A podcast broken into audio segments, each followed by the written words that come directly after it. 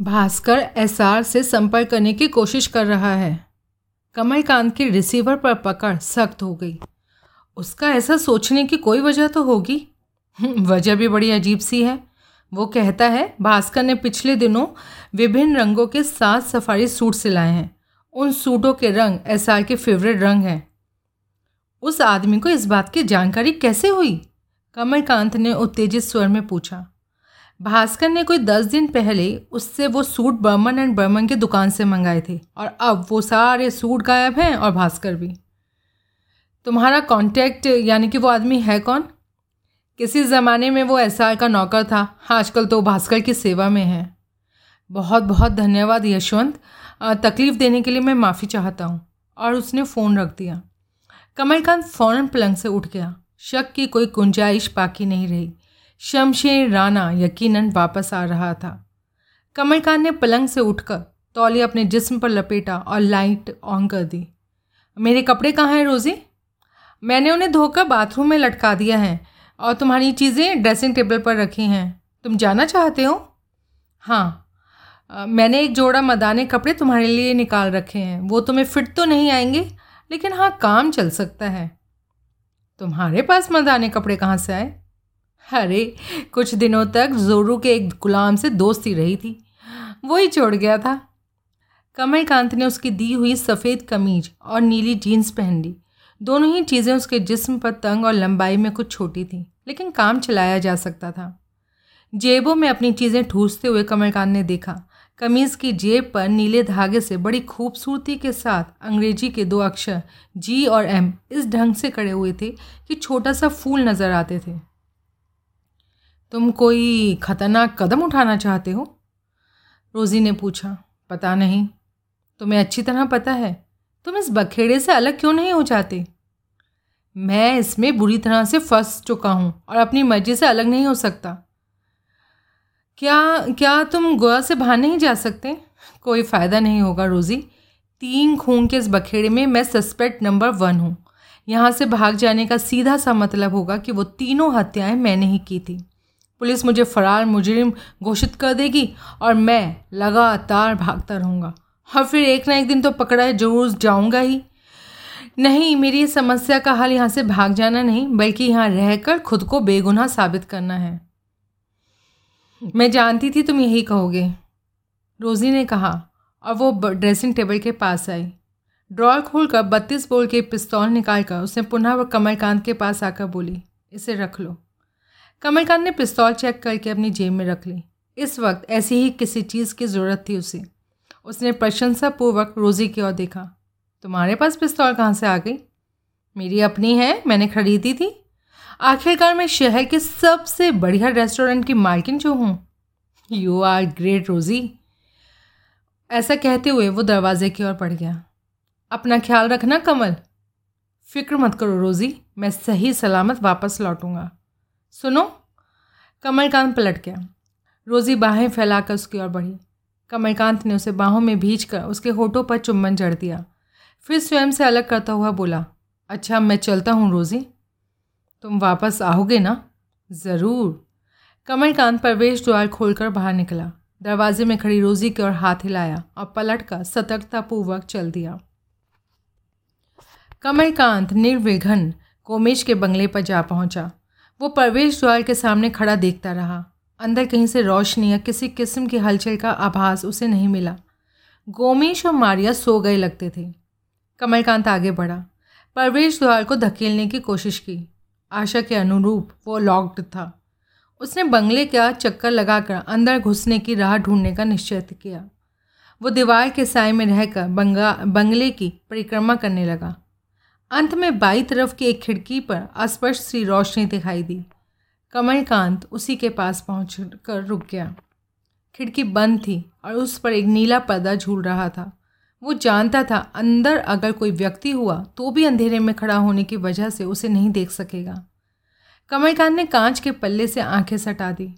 अंदर का दृश्य, उसे साफ़ तो नज़र नहीं आ सका, लेकिन ड्राइंग रूम के अनुरूप सजे इस कमरे में सोफ़ा चेयर में धसे गोमेश को पहचानने में उसे कोई दिक्कत नहीं हुई। कमलकांत ने तनिक पीछे हटकर खिड़की के पल्लों पर खोजपूर्ण निगाहें दौड़ाई। दाई और उसे एक स्थान पर अपेक्षाकृत ज़्यादा रोशनी नज़र आती प्रतीत हुई। करीब दो इंच व्यास की गोलाई में उस स्थान पर पर्दे का कपड़ा गहरी रगड़ खा जाने के कारण बहुत ज़्यादा घिसा सा नज़र आ रहा था। कमलकांत ने उसी जगह पर आँखें सटा दी। अंदर का दृश्य पहले के मुकाबले काफ़ी साफ़ दिखाई देने लगा। उसने देखा, गोमेश जल्दी जल्दी बड़े नर्वस भाव से सिगरेट फूक रहा था। गोमेश, सहसा बंगले के किसी दूसरे कमरे से उभरा मारिया का स्वर कमलकांत को सुनाई दिया और उसने गोमेश को सहम गया नोट किया। फिर उसने गोमेश को इस ढंग से सिगरेट को चलते देखा। मानो वो पैंतालीस वर्षीय वकील ना होकर एक ऐसा स्कूली लड़का था जिसे एकाएक अपने सिगरेट पीने की चोरी, पकड़े जाने का खतरा नज़र आ गया था। वो सिगरेट कुचलने के बाद यूँ जल्दी जल्दी हाथ हिलाने लगा था। मानो इस तरह धुएँ को कमरे से बाहर निकालना चाहता था। तभी बगल वाला दरवाज़ा खोलकर मारिया उसके सामने आ खड़ी हुई। तुम सिगरेट पी रहे थे? हाँ। गोमेश की आवाज़ यूँ उसके गले से निकली, मानो वो अदालत में जज के सामने अपना जुर्म कबूल कर रहा था। अपना जुर्म कबूल कर रहा था। ये जानते हुए भी कि मुझे तुम्हारा घर के अंदर सिगरेट पीना कतई पसंद नहीं है। मैंने कितनी बार कहा है, सिगरेट पीना हो तो घर से बाहर चले जाया करो। हाँ कमलकांत को उनकी सिर्फ़ आवाज़ें ही सुनाई दे रही थी। उनके चेहरों पर व्याप्त भावों को वो देख तो नहीं पा रहा था, लेकिन उनकी खसलत से वाकिफ होने की वजह से उनके भावों का अंदाज़ा बखूबी लगा सकता था। मैं पूछती हूँ, तुम यहाँ बैठे ही क्यों हो? चलकर सोते क्यों नहीं? देखते नहीं सवा ग्यारह बज रहे हैं। मुझे नींद नहीं आ रही। बिस्तर पर लेटोगे तो नींद आएगी ना? जब नींद ही नहीं आ रही तो बिस्तर पर पड़ने का क्या फ़ायदा है? मैं कहती हूँ चलकर बिस्तर पर लेटो। नहीं मारिया तुम चलो मैं थोड़ी देर बाद आऊँगा। क्यों? आखिर तुम्हें दिक्कत क्या है? पिछले करीब दस दिनों से तुम गुमसुम और सहमे सहमे से हो। म, मुझे कोई दिक्कत नहीं। उसके लहजे से ज़ाहिर था कि वो झूठ बोल रहा था। मुझसे उड़ने की कोशिश मत करो, मैं देख रही हूँ तो। तुम्हारी ये हालत तब से है जब से वो कुतिया वापस लौटी है। तुम्हें वहम हुआ है मारिया? मारिया को कभी वहम नहीं होता, गोमेश। नहीं, मारिया, कान खोलकर सुन लो। तुमको वहम हुआ है। अगर तुम उससे मिलते रहे तो? ओ नहीं, मारिया। गोमेश ने जल्दी जल्दी कहा। फिर अचानक वो झुंझलाता सा बोला, मेरा सर मत खाओ, जाकर चुपचाप सो जाओ। मारिया ने स्टीम इंजन की भांति सांस छोड़ी। तुम्हारी ये मजाल, मुझसे इस ढंग से बात करोगे? जाओ। गोमेश इस तरह चीखा, मानो उसे किसी किस्म का दौरा पड़ने वाला है। मैं बाहर घूमने जा रहा हूँ। और एकदम खड़ा होकर पाँव पटकता हुआ कमरे से बाहर निकल गया। कमलकांत फ़ौरन खिड़की से हटा व दबे पाँव प्रवेश द्वार की ओर दौड़ा। जब वो प्रवेश द्वार पर पहुँचा, भीतर से सिटकने, गिरने और आगल खिसकाई जाने की आवाज़ सुनाई थी मैं कहती हूँ, रुक जाओ। वापस आओ, गोमेश। तुमने मेरा जीना हराम कर दिया है। कमलकांत ने उसके वापस जाते कदमों की आहट सुनी। चंद क्षणोपरांत मियाँ बीवी की जोरदार बहस की धीमी धीमी आवाज़ें पुनः सुनाई देने लगी। कमलकांत ने धीरे से दरवाजे का पल्ला पीछे ठेला और भीतर आकर दोबारा दरवाज़ा बंद करके सिटकनी चढ़ा दी। वो गलियारे से गुजरकर उसी कमरे के खुले दरवाजे में जा खड़ा हुआ, जहाँ पत्नी, पति एक दूसरे से उलझने में व्यस्त थे। उनका ध्यान उसकी ओर नहीं जा सका। अब गोमेश सर झुकाए धीरे धीरे कुछ बड़बड़ा रहा था। उसने अपनी दबंग पत्नी पर ताव खाने की हिमाकत की थी। मारिया ने उसकी हालत देखकर चटकारा सा लिया। फिर दरवाजे की तरफ़ पीछे हटने लगी और सीधी कमलकांत से जा टकराई। उसने चीखने के लिए मुँह खोला ही था कि कमलकांत ने उसके मुँह पर मजबूती से हाथ रख दिया। वो मारिया को ठेलते हुए वापस कमरे में लाया और बड़ी बेरहमी से उसे सोफे पर धकेल दिया। चुपचाप बैठी रहना। कमलकांत ने पिस्तौल निकालते हुए आदेश दिया, वरना तुम्हें शूट करने में मुझे ज़रा भी अफसोस नहीं होगा। मारिया निढाल सी सोफे में पसल गई। उसका मोटा चेहरा कागज़ की तरह सफ़ेद पड़ गया था। साँसें अव्यवस्थित थीं और आँखें कमलकांत की पिस्तौल पर टिकी थीं। डिसोजा कहाँ है? आ, आ, आ, अपने क्वार्टर में। कमलकांत ने अलग खड़े गोमेश को घूरा। सच कह रही है ये? गोमेश ने अपने सूखे होठों पर जबान फिराई। उसके सफ़ेद पड़ गए चेहरे पर साफ़ साफ़ पड़ा जा सकता था कि झूठ बोलने की हिम्मत उसमें नहीं थी। हाँ। मरिया की मारिया की बगल में बैठो, कमलकांत ने कहा। और जब गोमिश बैठ गया तो वो उसके सामने खड़ा होकर बोला, मैं तुमसे चंद सवालों के सही और सीधे जवाब चाहता हूँ। तुम्हारी खैरियत इसी में है कि चालाक बनने की कोशिश ना करना। तुम जो जो भी पूछोगे मैं सही से जवाब दूँगा। ठीक है, शमशेर राणा से ही शुरू हो जाओ। शमशेर राणा? उसके बारे में मैं कुछ नहीं। झूठ मत बोलो, तुम उसके लिए काम करते थे।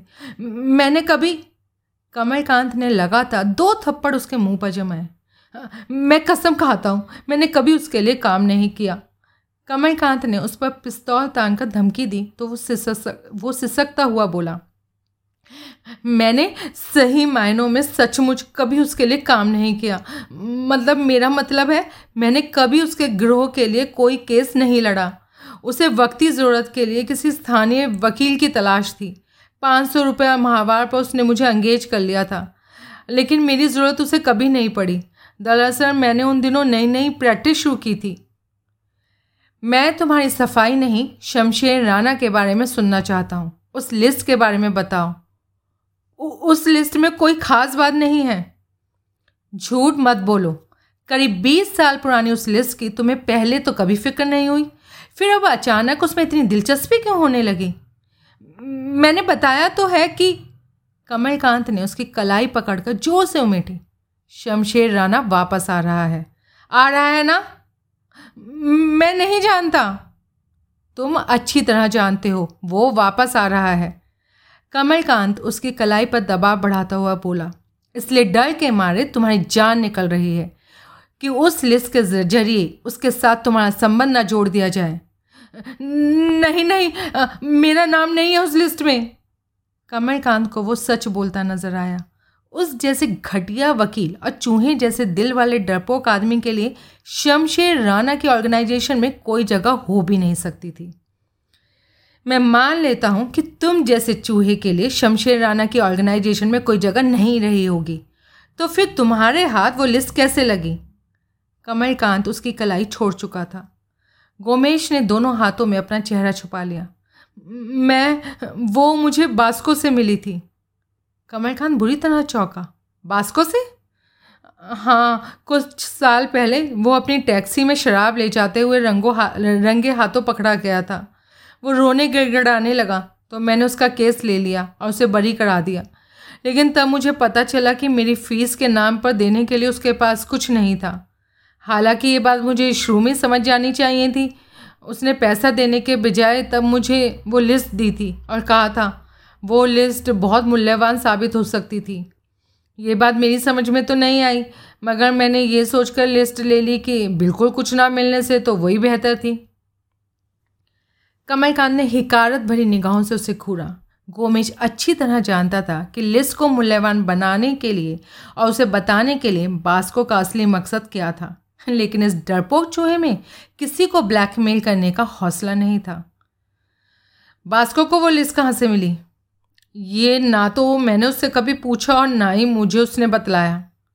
कमलकांत उसे घूरता हुआ खामोशी से कुछ देर सोचता रहा।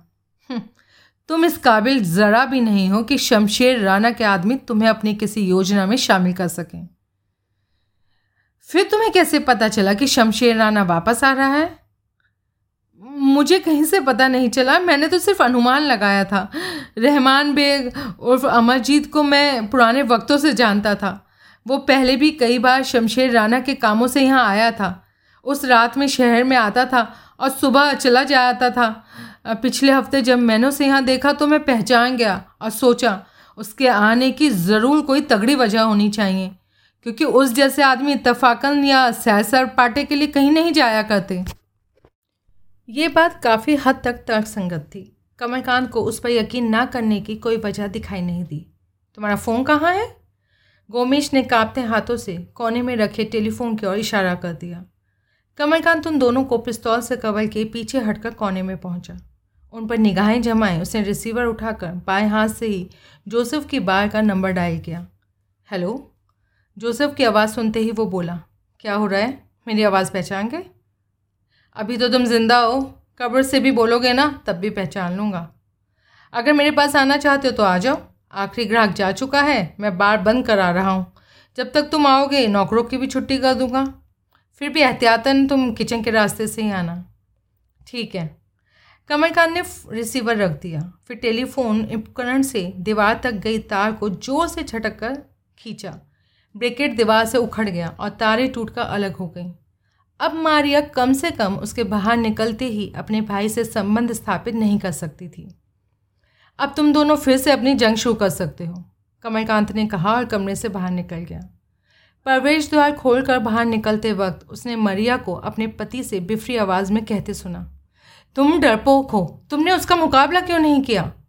कमलकांत गोमेश का जवाब सुनने के लिए नहीं रुका। वो मुस्कुराया और सावधानी से चलता हुआ टूरिस्ट कैंपिंग पार्क की ओर बढ़ गया। आशा के विपरीत अमरजीत की वैन पार्क में ही मौजूद थी। कमर खान को थोड़ा ताज्जुब हुआ।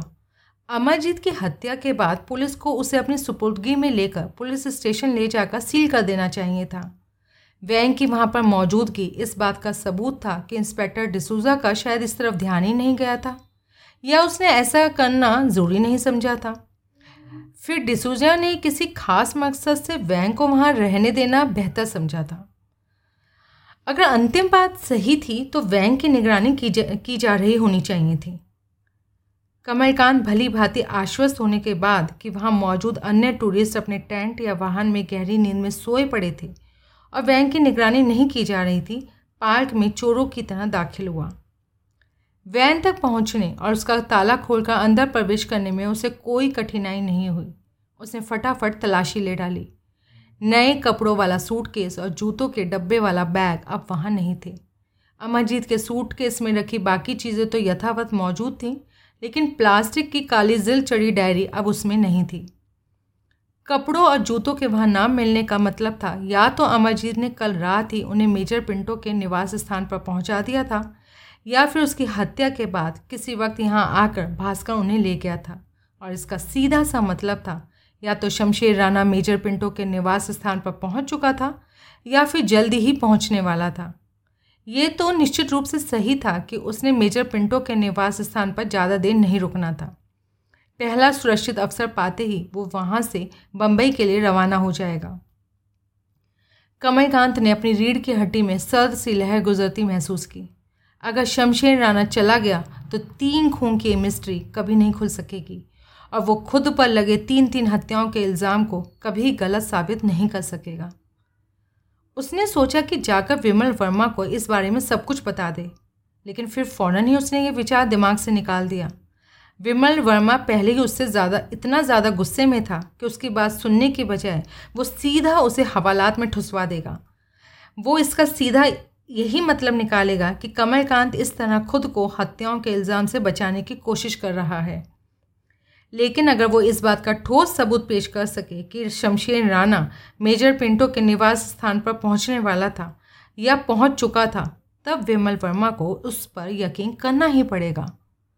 उसे शमशेर राणा की वापसी का इन हत्याओं से रिश्ता भी ज़रूर समझ में आ जाएगा। कमलकांत जानता था, ऐसा कुछ सबूत लाने के लिए उसे मेजर पिंटो के निवास स्थान पर जाना पड़ेगा। और अपने अकेले के दम पर वहाँ जाकर जंग छेड़ने का उसका कतई कोई इरादा नहीं था। इसके लिए वर्मा की मदद नहायत ज़रूरी थी, लेकिन मौजूदा हालत में पहले शमशेर राणा के बारे में पता लगाना उससे भी ज़्यादा ज़रूरी काम था।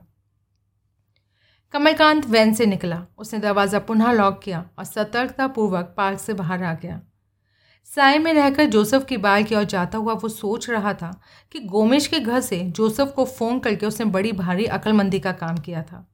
मेजर पिंटो के निवास स्थान तक पहुँचने में वही उसकी मदद कर सकता था। जोसेफ के पास छोटे साइज़ वाला एक ट्रक था। बार तक पहुँचने में उसे पुलिस की गश्ती टुकड़ों से बचने के लिए एक बंगले की हैज़ में छुप जाना पड़ा था। लेकिन अंत में वो सकुशल बार की किचन में पहुँच ही गया। कैश बॉक्स खटखटाने के जवाब में जोसेफ फ़ौरन उसके पास आया, फिर वो दोनों ऑफ़िस में चले गए। बड़ी देर लगा दी यार तुमने, मुझे तो फ़िक्र होने लगी थी। जोसेफ, कमलकांत उसकी बात को नज़रअंदाज करता हुआ बोला, मैं चौथे टॉप पर जाना चाहता हूँ। मेरे पास इसलिए आए हो? हाँ। तुम पागल तो नहीं हो गए हो? खामा खां जान झोंकने जा रहे हो? तुम्हें हरगिज़ वहाँ नहीं जाना चाहिए। तुम मुझे वहाँ पहुँचाओगे या नहीं? नहीं। ओके। कमलकांत दरवाजे की ओर बढ़ा। तुम सचमुच वहाँ जा रहे हो? कमलकांत ने सहमति सूचक सर हिला दिया। ठहरो। लगता है अपने साथ तुम मुझे भी मरवाओगे। कमलकांत दरवाजे पर पहुँच चुका था। नहीं, तुम आराम से जाकर सो। अब मुँह से कुछ फूटोगे भी? मेरे बाप, आखिर मुझसे कराना क्या चाहते हो? कमलकांत वापस लौटा। धन्यवाद जोसफ। मैं जानता था कि दोस्ती की खातिर तुम इनकार नहीं करोगे। अच्छा अच्छा मस्का मत मारो। सीधी तरह बताओ मुझे क्या करना है।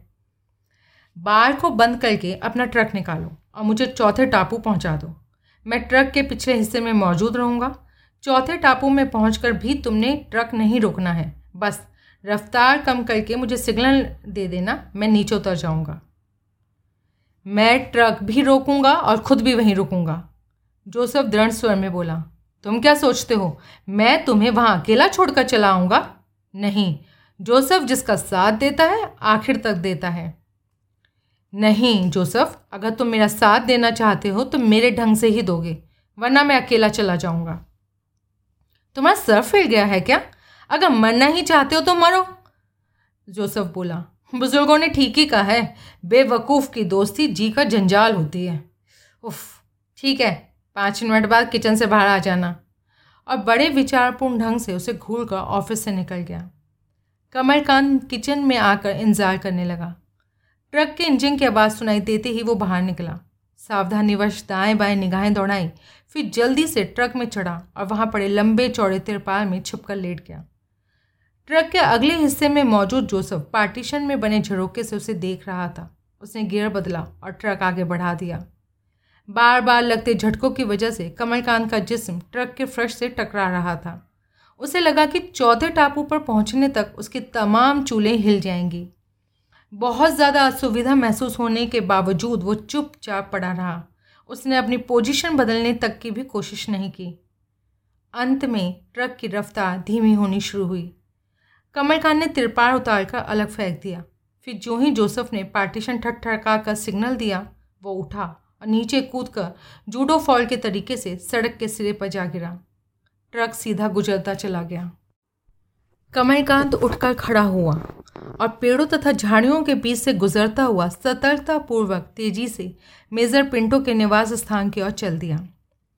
वो इमारत की साइड में पहुंचकर रुका। उस तरफ़ से अंदर कहीं रोशनी या हलचल का आभास उसे नहीं मिला। वो लंबा चक्कर काट कर इमारत के सामने वाले भाग के सम्मुख पहुँचा। नीचे के कमरे की खिड़की से उसे रोशनी की चौड़ी लकीर बाहर झांकती दिखाई दी। कमलकांत दबे पाँव खिड़की के पास पहुँचा। खिड़की बंद थी, लेकिन उस पर लटका पुराना सूती पर्दा शायद धुलता रहने की वजह से सुकड़ कर इतना छोटा हो गया था कि खिड़की की चौखट तक पूरा नहीं पहुँच पा रहा था। फलस्वरूप चौखट और निचले हिस्से के बीच से चौड़ी पट्टी के रूप में अंदर की रोशनी बाहर आ रही थी। कमलकांत ने आगे झुककर अंदर झाँका। कमरे में गोल मेज़ के पास खिड़की की तरफ़ पीट के एक आदमी बैठा था। अनुमानता वो भास्कर राव प्रतीत हुआ। वो अकेला बैठा सोच विचार में गुमसा नज़र आ रहा था। कमलकांत को वहाँ खड़ा रहना खतरनाक लगा। भास्कर राम ने अगर किसी वजह से पलट कर देख लिया तो उस पर निगाह ज़रूर पड़ जाएगी, जबकि वो अपनी उपस्थिति को पूर्णतया गोपनीय बनाए रखना चाहता था। वो किसी जगह छुपने के लिए, जहाँ से इमारत की निगरानी की जा सके, पीछे हटने ही वाला था कि कमरे का दरवाज़ा खुला और साथ ही किसी के कदमों की आहट सुनाई दी। फ़ौरन खिड़की के नीचे वो झुक गया। वो क्या कर रहा है? अंदर से आती भास्कर राव की आवाज़ उसने साफ़ पहचानी। सो रहा है, अपरिचित स्वर में कहा गया। इस वक्त सोने की क्या तुक है? जब वो जागेगा तो उसी से पूछ लेना। तुम कब से उसके साथ हो, यासीन? भास्कर राव ने पूछा। पिछली रात कराची में हम दोनों को साथ साथ पनडुब्बी में सवार कराया गया था। यासीन नाम के से संबोधित किया गया आदमी बोला, इन चौबीस घंटों में तुमने उसे कैसे पाया? वैसे ही जैसे पहले था। लेकिन अब वक्त बहुत बदल चुका है। क्या मतलब? आजकल हथियारों से नहीं, दिमाग से काम लिया जाता है। और शमशेर राणा के पास दिमाग नहीं है। यासील के स्वर में व्यंग का पुट था। हम्म, तुम विदेशी सरकार को बेवकूफ़ समझते हो जिसने बड़ी पैमाने पर सबोटेज कराने के लिए उसे यहाँ भेजा है और ख़ुद उसने भी आने का भारी रिस्क लिया है? यासीन हंसा। हाँ हाँ जनाब भास्कर साहब तुम्हारी खैरियत इसी में है कि दोबारा इस बात को भूल कर भी जबान पे मत लाना। शमशेर राना आज भी वैसा ही है जैसा पाँच साल पहले था। आज भी उसके एक इशारे पर उसी तरह मौत बरसने लगती है, जैसे पहले बसा करती थी। तुम इस अरसे में शायद अपनी औकात भूल गए लगते हो। बस करो, तुम उसे मुझसे ज़्यादा नहीं जानते। ये बताओ वो कब तक सोता रहेगा? बस जागने वाला ही होगा। मैं एक बार फिर तुम्हें खबरदार किए देता हूँ, उसके सामने नाप तोल कर ही बात मुँह से निकालना। कमलकांत के लिए इतना ही सुन लेना काफ़ी था। अब वो विमल वर्मा को यकीन दिला सकता था। वो बैठने की मुद्रा में ही पंजों के बल चलता हुआ खिड़की से परे हटा और खड़ा होकर वापस जाने के लिए पेड़ों की तरफ़ बढ़ा। Hands up! सहसा पीछे से डेमेलो की खूंखार आवाज़ सुनकर उसने पलटना चाहा, लेकिन तभी कोई कठोर चीज़ उसकी पीठ में आ गड़ी। कमलकांत ने व्यवस्थापूर्वक हाथ ऊपर उठा दिए।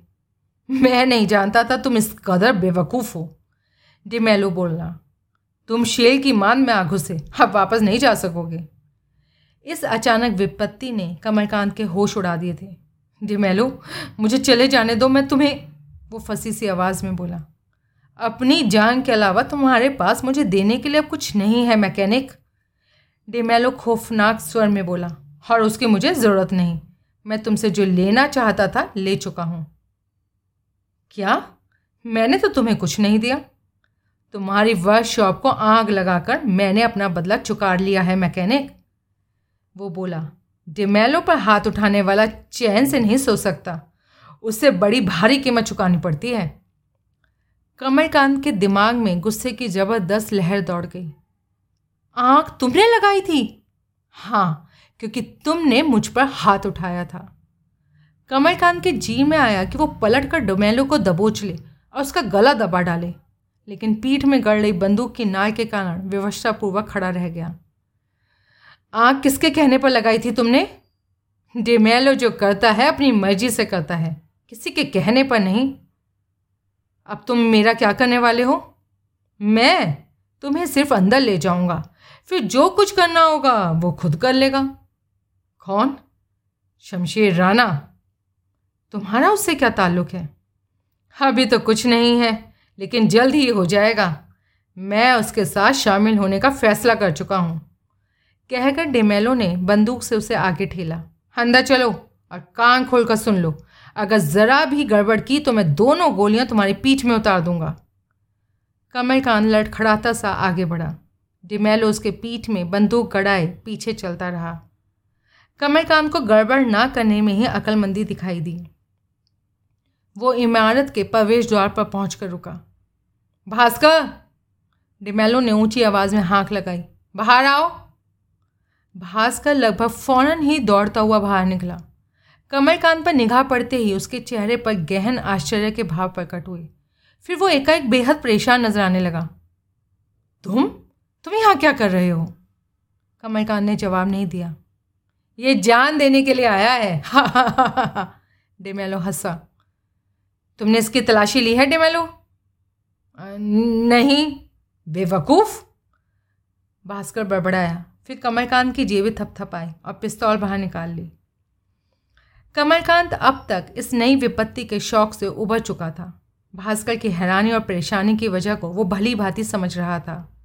भास्कर को उम्मीद थी कि कमलकांत पुलिस के डर से दलदली इलाके में छुपा होगा और पुलिस की सारी सरगर्मियाँ चौथे टापू से दूर ही रहेंगी। और इस तरह शमशेर राणा को सुरक्षित रूप से यहाँ निकाला जा सकता था। लेकिन कमलकांत के वापस आने का मतलब था कि किसी भी क्षण पुलिस का भी आगमन। पुलिस आगमन का सीधा सा मतलब था शमशेर राणा को यहाँ से निकालने की योजना का न सिर्फ़ खटाई में पड़ना, बल्कि सर्वनाश होना। अंदर चलो। भास्कर ने उसे खुले दरवाजे में भीतर धकेला और फिर उसे धकेलता हुआ उसी कमरे में ले आया, जहाँ रोशनी थी। वहाँ मौजूद यासीन खड़ा हो गया और उत्साहपूर्वक कमलकांत को घूरा। कौन है ये? दुनिया का सबसे बड़ा बेवकूफ़। प्रवेश द्वार बंद करने के बाद कमरे में दाखिल होते हुए डिमेलो बोला, भास्कर ने कमलकांत की पिस्तौल यासीन की ओर उछाल दी तुम इस पर निगाह रखना। मैं जाकर देखता हूँ। फिर एकाएक चुप होकर सतर्कतापूर्वक वो कमलकांत की ओर देखने लगा। उसे क्यों परेशान करते हो? कमलकांत बोला। उसमें तो दिमाग नाम की चीज़ ही नहीं है। वो तो सिर्फ़ हथियारों से ही खेलना जानता है। भास्कर ने जलती आँखों से उसे घूरा, फिर आगे बढ़ा और उसके चेहरे पर घूसा जमा दिया। तुम बहुत बोलते हो। अब वक्त आ गया है कि तुम्हारी ज़बान हमेशा के लिए बंद कर दी जाए। और पलट कर कमरे से बाहर निकल गया। देखा तुमने? डिमेलो यासिन से बोला। ये आदमी कितना बड़ा बेवकूफ़ है। बको मत यासीन ने उसे डांट लगाई। चुपचाप बैठो। डिमेलो हंसता हुआ दीवार से लगकर खड़ा हो गया। यासीन अपनी कुर्सी पर बैठ गया। भास्कर द्वारा दी गई कमलकांत की पिस्तौल उसने अपने दाएँ हाथ के पास मेज़ पर रख दी और वो बड़ी दिलचस्प निगाहों से कमलकांत को देखने लगा। चंद मिनटों के बाद सीढ़ियों से नीचे आती भारी कदमों की आठ सुनाई दी। यासीन जल्दी से खड़ा हो गया। बहुत सारा है। वो इस ढंग से बोला, मानो किसी बहुत बड़ी हस्ती के आगमन की पूर्व सूचना दे रहा था। कमलकांत और डिमेलो की गर्दन क्रेन की भांति दरवाजे की ओर घूम गई। शमशेर राणा गर्दन ताने हाथ पीठ के पीछे बांधे कमरे में दाखिल हुआ और पत्थर के बुद्ध की भांति निश्चल खड़ा हो गया। उसका कद करीब सवा छः फुट ऊँचा था, जिसम गहरा था और कंधे अपेक्षाकृत ज़्यादा चौड़े। उसकी उम्र लगभग पचपन साल थी। लेकिन सर का एक भी बाल सफ़ेद नहीं हुआ था। वो क्रीम कलर का सफारी सूट और काले जूते पहना था। साधारण नए नक्श वाले उसके चेहरे में भी कोई खास बात नहीं थी। कुल मिलाकर उसका व्यक्तित्व तो साधारण था। कमलकांत दर्जनों बार उसकी तस्वीरें देख चुका था, इसलिए उसे पहचानने में कोई दिक्कत नहीं हुई। पाँच साल पहले तक बम्बई के अपराधी जगत का बेताज बादशाह कहलाने वाले उस आदमी में उसे कोई खास बात नज़र ही नहीं आई थी। कमलकांत की निगाहें उसी पर जमी थी और जल्दी ही उसे अपनी गलती का एहसास हो गया। जो बात उसे पहले दिखाई नहीं दी थी, वो अब साफ़ नज़र आ रही थी। शमशेर राणा का चेहरा एकदम भावहीन था और उसकी काली आँखों में, जो एक टक उसे ही देख रही थी, एक सर्द खामोशी थी, मौत की खामोशी। जब से वो कमरे में आया, उसने एक बार भी पलकें नहीं झपकाई थी। कमलकांत को अपने समूचे जिस्म में सिरहन दौड़ गई महसूस हुई। उसे लगा, मानो उसके सामने जीवित प्राणी ना होकर कोई मुर्दा खड़ा था। ऐसा मुर्दा जिसके आसपास मौत की मनहूस छाया मौजूद थी। तुम पुलिस से हो? शमशेर राना बर्फ़ जैसे ठंडे स्वर में इस ढंग से बोला, मानो पूछ नहीं रहा था, बल्कि बता रहा था। है नहीं, था, भास्कर बोला। शमशेर राणा ने भास्कर की ओर गर्दन घुमाई। मुझे भी नज़र आ रहा है। अभी मेरी आँखें ठीक से काम कर रही हैं। वो बोला। भास्कर सहम कर पीछे हट गया। शमशेर राणा ने पुनः कमलकांत की ओर देखा। कमलकांत ने अपने होठों पर जवान फैलाए। हाँ वो बोला। किस लिए? वो रिश्वतखोर था। हो शमशेर राणा के सर स्वर में व्यंकापुर था। तो तुम भी उन्हीं बेवकूफ़ों में से हो जो ईमानदार और कर्तव्य प्राणता जैसी दकियानुसी बातों से चिपके रहते हो। कमलकांत कुछ नहीं बोला। आपने ठीक पहचाना? कोने में खड़ा डेमेलो प्रशंसापूर्वक बोला, यह आदमी सचमुच निहायत बेवकूफ़ है। शमशेर राणा ने धीरे धीरे उसकी और गर्दन घुमाई। तुम कौन हो? मेरा नाम डिमेलो है। डिमेलो पसंद था पूर्वक बोला, मैं ही इस बेवकूफ़ को पकड़ कर यहाँ लाया हूँ। आगे आओ। डिमेलो इस ढंग से चलता हुआ, उसके सामने आ खड़ा हुआ, मन इनाम लेना चाहता था। जो लोग मेरी इजाज़त के बगैर बोलते हैं, उनका मुँह हमेशा के लिए बंद कर दिया जाता है। आइंदा ध्यान रखना। फिर उसके जिस्म में हरकत हुई और भरपूर ठोकर डिमेलो की जांग के जोड़ पर पड़ी। डिमेलो चीखता हुआ उलट कर फर्श पर जा गिरा और दोनों हाथों से अपनी जांघों के बीच का हिस्सा दबाए पड़ा रहा। चेहरा पीड़ा से विकृत था। खामोश शमशेर राणा का सद स्वर और भी ज़्यादा स्वर्द था। डिमेलो ने रोने में तुरंत ब्रेक लग गया और वो फर्श पर पड़ा, तड़प रहा था। मानो कुछ हुआ ही नहीं था। शमशेर राणा इस अंदाज में पुनः कमलकांत से मुखातिब हुआ। तुम यहाँ किस लिए आए हो? मैं तीन खूनों का सस्पेक्ट हूँ। उन तीन हत्याओं का सीधा संबंध तुमसे है। उनमें से दो हत्याएँ तुम्हारे आदमी रहमान ने की थी, बास्को की और पीटर नामक मछुआरे की। शमशेर राणा ने भास्कर की ओर देखा। ये सच कह रहा है? हाँ बास को यहाँ नलिनी को ले जाने के लिए आ रहा था। शमशेर राणा के चेहरे पर पहली बार दिलचस्पी के भाव दिखाई दिए। नलिनी तुमने ये तो नहीं बताया कि यहाँ कोई औरत भी है? भास्कर के चेहरे पर ऐसे भाव उत्पन्न हुए मानो वो कोई भयानक गलती कर बैठा है। आ, वो मेज़र पिंटो की बेटी है। उसी ने हमारे यहाँ ठहरने का इंतज़ाम किया है।